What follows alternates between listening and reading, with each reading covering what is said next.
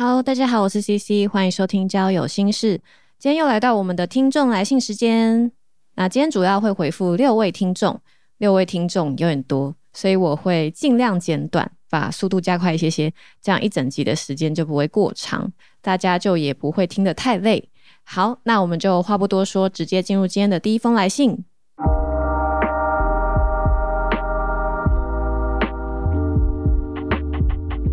第一封来信是 Finn， Finn 说 ：“C C 你好，我是一个交友心事的新听众，在最近花了几个礼拜从第一季一路听到现在。我想说，我从第二季开始听到直美的故事，真的太惨了。身为男生的我都觉得好难过，因为本人，因为直美本人很好看。等一下，你怎么知道直美本人很好看？”然后他继续说，他说直美讲话又幽默，声音又好听，希望以后还可以在节目上还可以继续听到他的故事跟声音。诶，我猜应该是不是因为我们跟伊康录的那一集吗？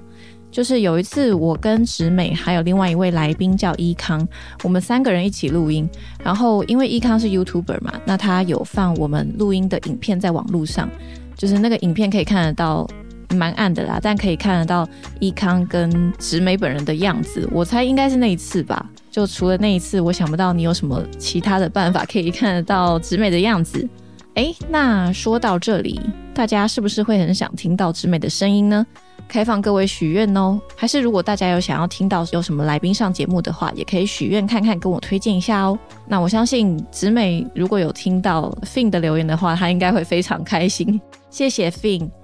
好，那接下来下一封来信是来自嘉恩。嘉恩说，分开我想成长，但也同时想保留做自己，但同时也想提升自己，但又害怕回不去。等一下，我觉得我再念一次好了。分开我想成长，但也同时想保留做自己，但同时也想提升自己，但又害怕回不去。哇，我觉得哦，我听完我整个人都矛盾了，我觉得好像一个好像一个不停不停在 loop 的回圈哦。诶，我想要先问嘉恩，为什么你会觉得成长就没有办法做自己呢？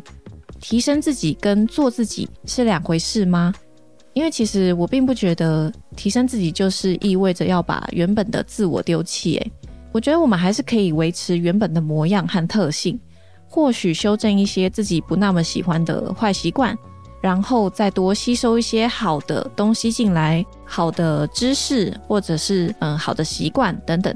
然后找到自己跟别人之间相处的那个比较平衡的模式，最后把它打造成 二点零 升级版本的一个更好的你。那你觉得这主意好不好呢？好，下一封来信是来自陈。陈说想找个稳定的女孩。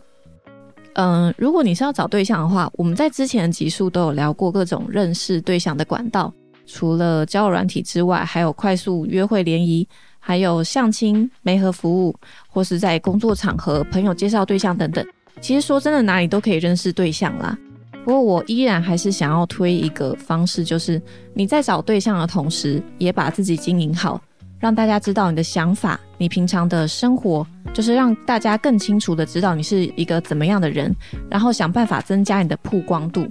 比起我们这样子一个一个慢慢找，就速度很慢，然后你还会遇到一些不适合的对象，倒不如再增加一个方法，多让别人看见你，让喜欢的人来靠近你，这样会不会更快呢？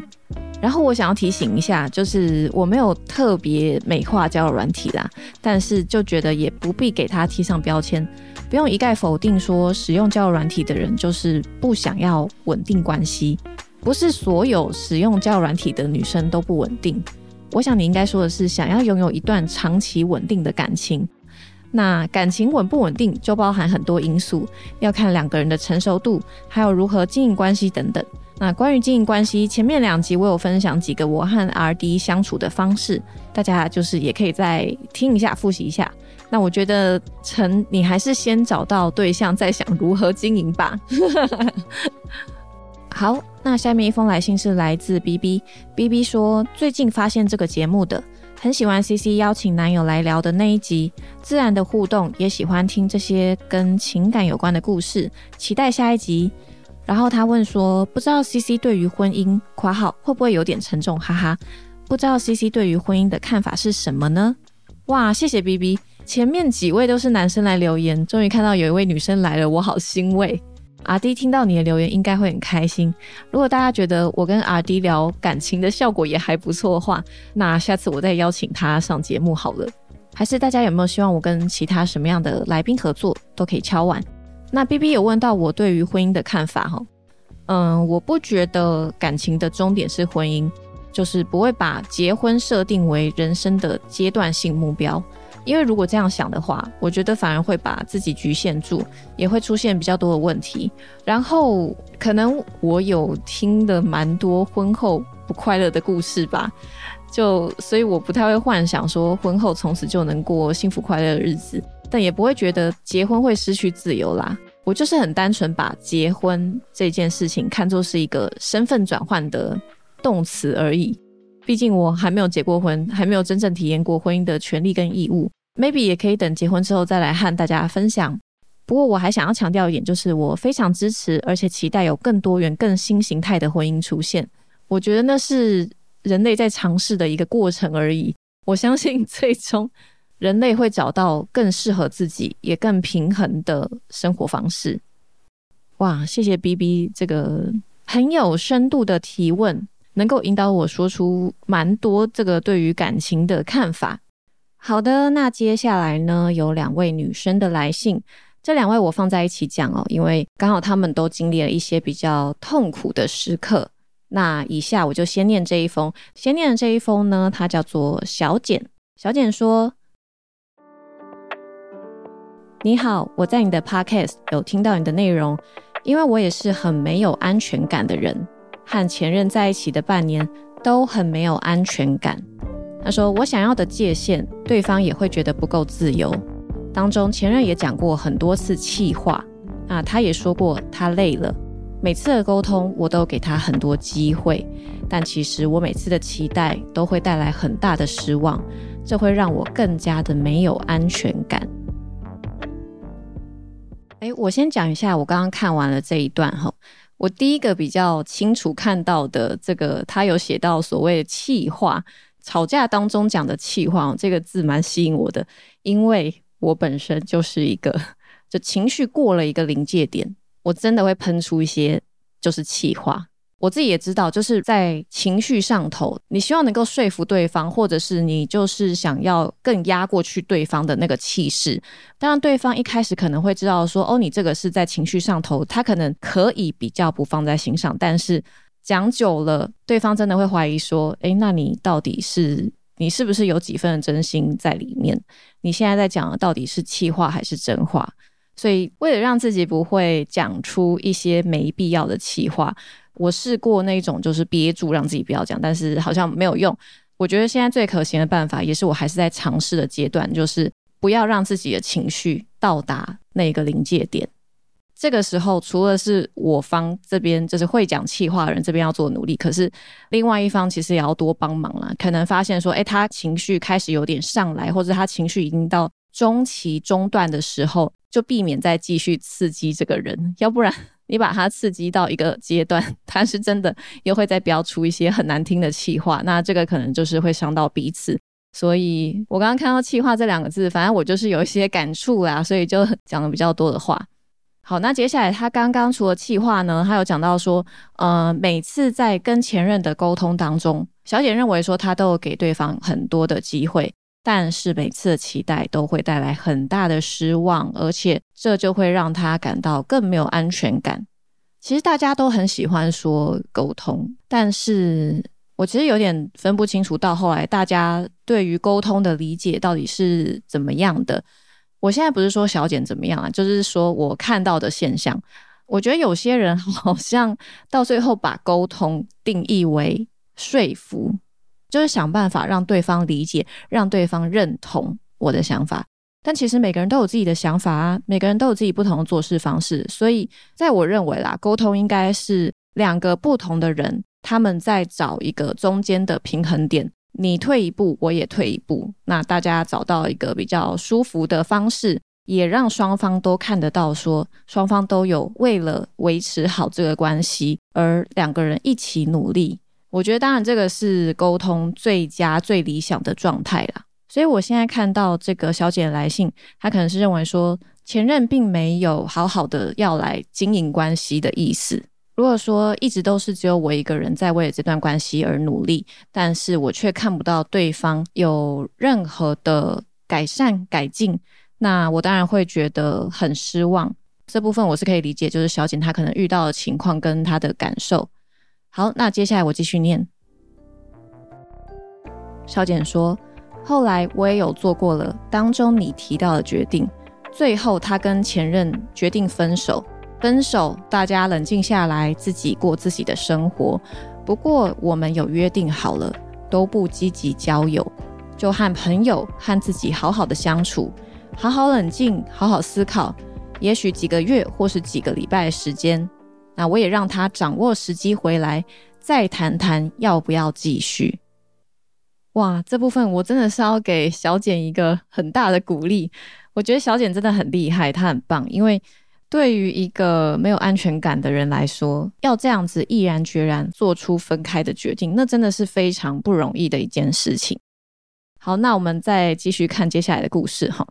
接下来他说，但是我前任却在我们互相等待的时候跑走了，他跑走被我发现了，只有我一个人一直想着我们的未来，所以我开始玩了很多交友软体，也开始很多暧昧的生活，到现在也都四个多月了。诶，他寄信来的时候已经有了四个多月，不过因为我又过了几个月才回复，所以现在说不定已经过了半年以上的时间有了。好，然后小简说，我道理都懂，但是都走不出来，那怎么办呢？前任说他也有了新对象，在我们说好等待对方的时候跑走了，我到现在都还是觉得很痛，因为一路上的辛苦我都还记得，而且我每天都还是会想他，都还会梦到他。我该如何面对这段感情的承诺没有完成，一直被欺骗的感觉？我该如何让自己放下？嗯，刚刚读了这整段，我看到的是一段关系当中建立的信任被破坏掉了。我觉得当然 C C 我就是这部分可能也要承担一下责任，就是说我之前建议过大家说的这个可以跟对方谈一个冷静期的期间，但我没有想到的是，或许冷静期它其实是需要两方都要明确知道说对于冷静期的定义定义是不是一样，然后是否两方都真正接受。我觉得这可能是之前我没有呃很好的讲清楚冷静期的一个操作方式。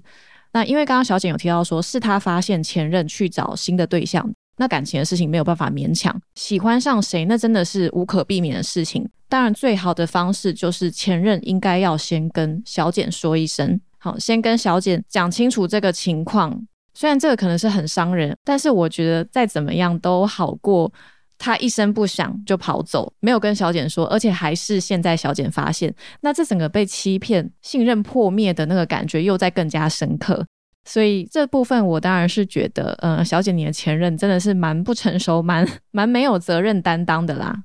那接下来还有一段，我先把小简的信念完。好，接下来小简说，到现在我还是每天都想着他，甚至每天都想要他回来，但是他已经变了，也曾经坚定的说过不要回来。那我该怎么办？我也试过做了之前喜欢的事情，但是也都提不起劲了，现在同班还要看到他，真的是更加的痛苦。哇，我真的觉得明明分手了，然后还要每天看到对方，那真的是最痛苦的事情。好，然后小简说，之前有别人就说你是太闲，不要让自己闲着就好，这个方法我也试过了，我最近都让自己忙到透彻，睡觉都没有什么时间的那种，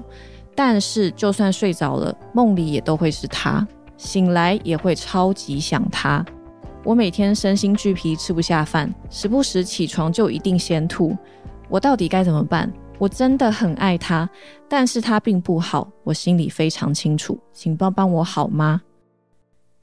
看到最后这一段，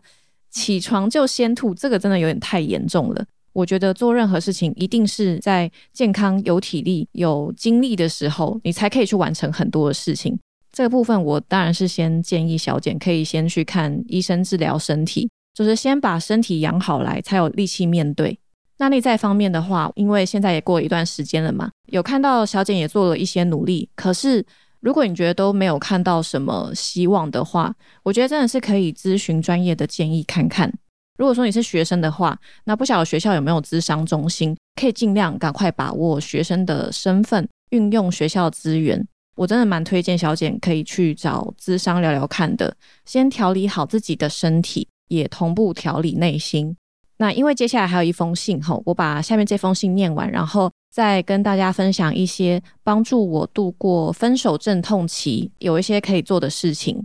那接下来这封来信呢，也是一个女生，是来自波尼的来信。波尼说：谢谢 C C 给我一个树洞，事情发生好像才短短几天，我却觉得我的世界糟糕到不行。今年初我与交往四年的男人分手了，在四个月后又爱上了一个比前任更可以让我做自己也非常爱我的人。那在他的热烈爱意追求之下，我也不经意的沦陷了。我想应该没有人拒绝得了真诚被爱的感觉。是的，这个在交往之前或者说交往初期，可以让你在爱里完全的做自己，感受到满满的被疼爱的感觉，这个是我认为所有人都会感到非常幸福的时刻。我事情发生总有个经过，那我们接下来看故事的发展。爱上他后，他因为工作的关系与我开启了一段远距离恋爱。哦，这个时候他们开始远距离咯。其实我们都知道，我需要陪伴，我接受不了远距离。哦，划重点，波尼也是属于比较没有安全感的人，但还是因为相爱而愿意一起试试看。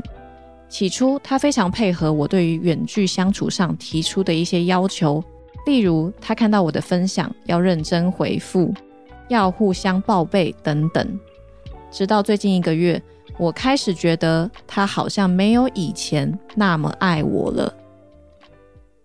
诶，我们这边有进行远距离恋爱的听众吗？因为我是没有经历过远距离啦，这个话题我们比较少谈，所以如果有正在经历或者曾经经历过远距离恋爱的听众朋友，也欢迎来信分享你们的故事哦。那刚刚在波尼的信件当中，我看起来波尼可能是比较稍微比较没有安全感一点，那他可能提出了一些陪伴的需求，虽然说两个人相隔两地，但希望对方还是有把自己放在心上的那种感觉。嗯，我猜波尼应该是这样子的一个想法。不过接下来波尼也有提到，可能是工作作息跟时数不正常，导致另外一半很累。他说放假在我身边的时候，他眼中都只有我，所以我能感受到他浓浓的爱意。那现在为了工作为了钱必须得努力，所以呢也会变得更加疲惫了一些。可是我觉得我并没有每天都要求他陪我啊，我理解他也体谅他，当他说很累的时候，他也绝对是可以去休息的啊。我只要知道他一有空的时候来找我就好，因为这是一种被惦记被爱的感觉，也是刚开始我爱上他的样子。嗯，看到这段，我想要跟波尼说的就是，我知道你很喜欢一开始他在感情当中很投入、很努力的那个样子，但是爱情它就是会有波动的，它不会一直都保持同样的热度、同样的状态，所以可能有时候在关系当中会有一些低潮，我觉得这算是蛮正常的啦，蛮常会遇到的状况。然后我想波尼应该是感受到这段关系可能有点岌岌可危了，所以会比较想要尝试去努力将感情回到最初的样子。不过很奇怪哦，为什么每次都当我们越努力要做一些事情，可是往往最终的方向都不是我们所想的那样呢？那接下来波尼他还有最后一段，他说现在的他觉得我们已经不适合彼此，也没有未来了。他想要抛下愿意陪他度过远距离的我，我真的很难过，却也知道他说的是对的。这种远距离的相处模式的确不是我想要的。我想这就是所谓的有毒的关系。现在我们的感情状况跟我与前任，呃，这应该是在前一任吧。他说现在我的感情状况跟我与前任濒临分手的时候一模一样。我开始在怀疑说，是不是我自己与对象相处的方式有问题，才会导致每段感情都要以同样的方式结束，心真的好痛。嗯，当然每一段感情的结束都是很令人难过的，我相信就算再怎么样和平的分手，当中还是会有一些感伤的成分存在的。不过我认为啦，我认为这个还不算是有毒的关系。我目前看到波妮遇到的状况，我觉得还算是蛮常见蛮正常的一个在关系里面会出现的现象。那假设说现在你们还没有分手，就是还可能有一些呃努力挽回谈和的一个机会的话，这个时候我可能会建议波妮先把重心放在自己身上，因为现在看起来是你的重心比较是放在对方身上，对方是感觉到比较有压力。那我这边也建议波妮，就是你可以试试看，也跟对方一样把重心放在为了未来的生活、啊、为了你们两个未来的生活一起努力的这个方向。努力的方向当然也可以像他一样是赚钱工作，学习做料理啊，学习一些新事物，看书，或者是呃参与朋友的社交活动等等的。那等你的世界比较丰富了，有比较多的经历之后，再来跟对方分享，我觉得对方也会看到说，诶，你有一些成长，有一些改变，然后看起来也是变得比较独立一些，那对方可能他也减轻一些压力，这是一个转变，让他重新更好好欣赏你的一个机会。但这当中当然存在了一些风险啦，尤其现在两个人分隔两地，他那边的情况我管不着，就是我真的控制不了，但至少我们这边我把自己打理好了，然后我也没有对这段感情不忠，我觉得这就已经是很棒的努力了。所以学习如何让自己不无聊，学习把自己的生活过好，也是一种能力。降低对对方的执着和期待，也让你在爱里会轻松不少哦。然后让自己向上成长，变得越来越好，这个绝对不是要去跟另外一方比较、嗯、绝对不是为了报复或者是证明给另外一方看。一旦说有一些比较负面的想法产生的话，那接下来发展可能才会成为有毒关系。因为我看起来波妮遇到的这一任没有什么在感情上面的污点，所以我认为他还算是一个好人。那这样子的话，我就会建议波妮先把重心放到自己身上试试看。接下来，那我来分享一些帮助我度过分手前期很痛苦的这一段阵痛期的一些小方法。我把度过分手阵痛期的方式分成两大类，分别是外在调整跟内在调整。外在调整呢又分为五项，分别是隔绝、发泄、安抚、休息、寻求支持或陪伴。那第一个隔绝，分手后不能跟对方有任何联系跟接触，这个是为了避免我们陷在过去的回忆里面，造成情绪上面的波动。那最直接的方法就是删除合照加封锁对方，但是如果像我一样一开始比较做不到的人，可以先试试看封存照片、哦、封存照片或是封存聊天记录的做法，偶尔拿出来看没关系，但是要不断调整看到过往回忆的困难度。然后你们之间如果有任何的社群连结，例如 I G 之类的，也要想办法把那个演算法洗掉。诶，不晓得大家知道怎么样骗演算法吗？就是把前任的贴文出现在你页面的频率洗掉。反正这个第一步是提醒大家说，如果不隔开自己跟对方的距离的话，只会更延长痛苦的时间，所以可能的话分手后还是尽量跟对方保持距离哦。然后再来，分手后一定要把情绪释放出来才健康，所以第二步就是发泄。那不知道大家平时都是怎么发泄情绪的呢？我认为长期获得最大爽感、哦、最大爽感最大爽感的这个发泄方式呢，就是把累积在体内的压力通通排出来。举例来说，最简单的大口吸气吐气，流泪流汗，或是在山谷大叫，都是很好的发泄方式。还有一个我最爱最推的就是唱歌。诶，我真的每失恋必唱，有人跟我一样吗？那还有就是我们在尽情释放的时候，在每一次的吸气跟吐气之间，我觉得这一步蛮重要的。你想象说，我正在把负能量排出来，然后我要吸收好的能量进来体内。那长期这样练习下来，我觉得真的比短暂麻痹的效果要舒服很多。那我们用力发泄排掉脏东西之后呢，就需要好好的安抚自己。所以第三步我们来到安抚，因为在关系当中我们常常把注意力放在对方身上，我们只看到对方没有来关心自己，没有想到说诶，其实自己也可以好好关心自己。那释放情绪之后呢，可以试着拍拍自己的胸口，抱抱自己，或是敲敲肩膀，好好的按摩自己从上到下的肌肉，然后跟自己的身体说一声，对不起，我没有把你照顾好，谢谢你总是支撑着我，陪我度过所有喜怒哀乐的时刻。哇，我现在讲出来这些话，就突然头又开始觉得紧紧胀胀的，好像有一点有一点快要哭出来的感觉。其实这些话真的是我在低潮的时候给到我很大的力量。那这个方法是我在上冥想课程的时候老师教给我们的，我觉得非常受用。那这一个自我安抚的方式就分享给大家。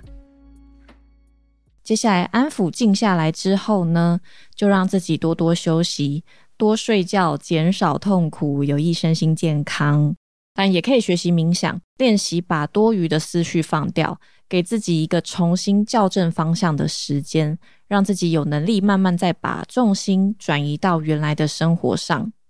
最后可以找信任的亲朋好友分享你的经历，他们会让你知道说你并不孤单。那如果你是像我一样很怕把负能量带给朋友的话，可以寻求专业的咨商。假如是还有在学身份的同学，建议可以把握学校咨商资源，因为外面的咨商真的非常贵。不过卫福部有推动十五到三十岁的年轻人可以最高一次补助一千六百块吗？一千六百块，然后有三次机会的样子，大家可以把握一下。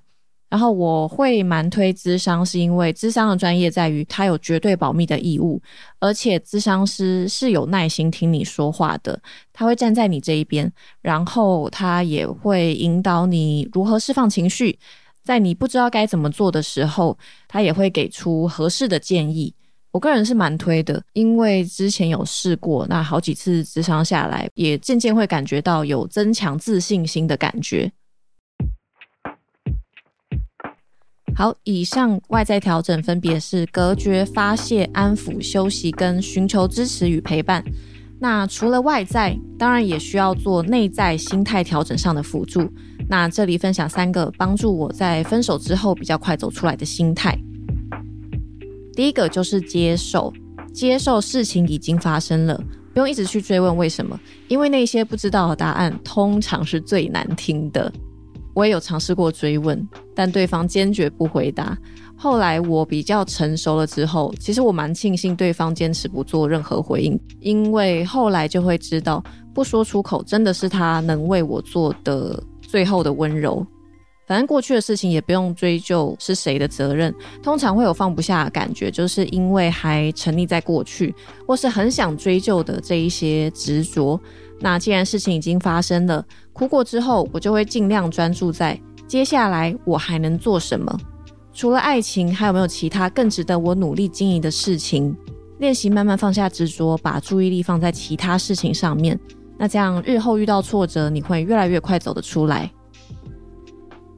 再来第二个是面对，这里说的面对是指每一次当情绪上来的时候不要逃避，不管是你有任何的气愤难过，可以的话就尽量给自己多一点时间好好处理这些情绪。那我知道尤其很多男生可能从小被教育要有担当，要有坚强的外在形象，所以可能对于如何处理负面情绪会比较不熟悉。那这里建议就是尽可能不要逃避，每天都拨一点时间留给自己，五分钟十分钟的时间都可以，尽情的哭，尽情发泄，再好好安慰自己，这个真的是帮助心理健康很多。再第三个叫做转念，转念我会打从心底相信未来会更好，像这样的一个正面心态。之前我们在节目当中有提过，每次分手之后啊，我都会告诉自己太棒了，我又可以出去找其他男人了。我我真的是这样子跟自己说的，因为我相信外面一定还有比前任更好的对象，然后我也相信我会变得越来越好，而且我一定要过得比以前更幸福。就是把分手这件事情看作是一个让你更靠近好对象的机会。那通常这样子的转念都在一线之间，只要跨过去，你就会发现用不同角度切入看事情不一定都是那么糟糕。而且不得不说，乐观的正向心态每次都成功帮助我早日脱离痛苦的感觉，也会比较有自信，更快打起精神。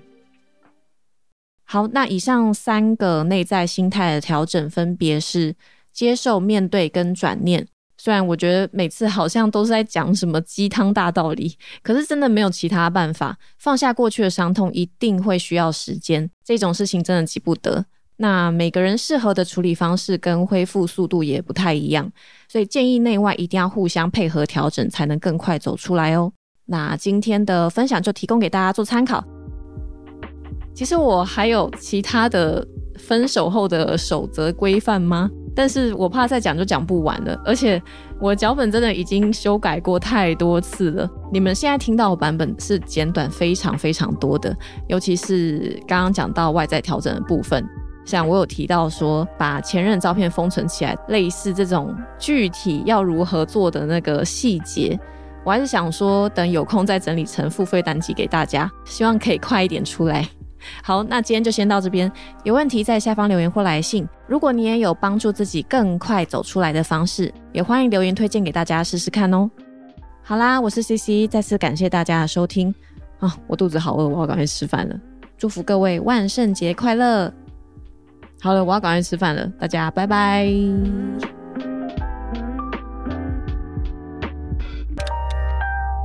Hello， 感谢你今天的收听，本期节目音乐感谢好耳制作。节目开放匿名投稿，快来和我分享你的故事哦。如果喜欢今天的内容，欢迎 Apple Podcast 留下五星评论，或是小小的赞助支持我们做出更好的内容。好啦，我是 C C， 祝你有个美好的一天，我们下次再聊，拜拜。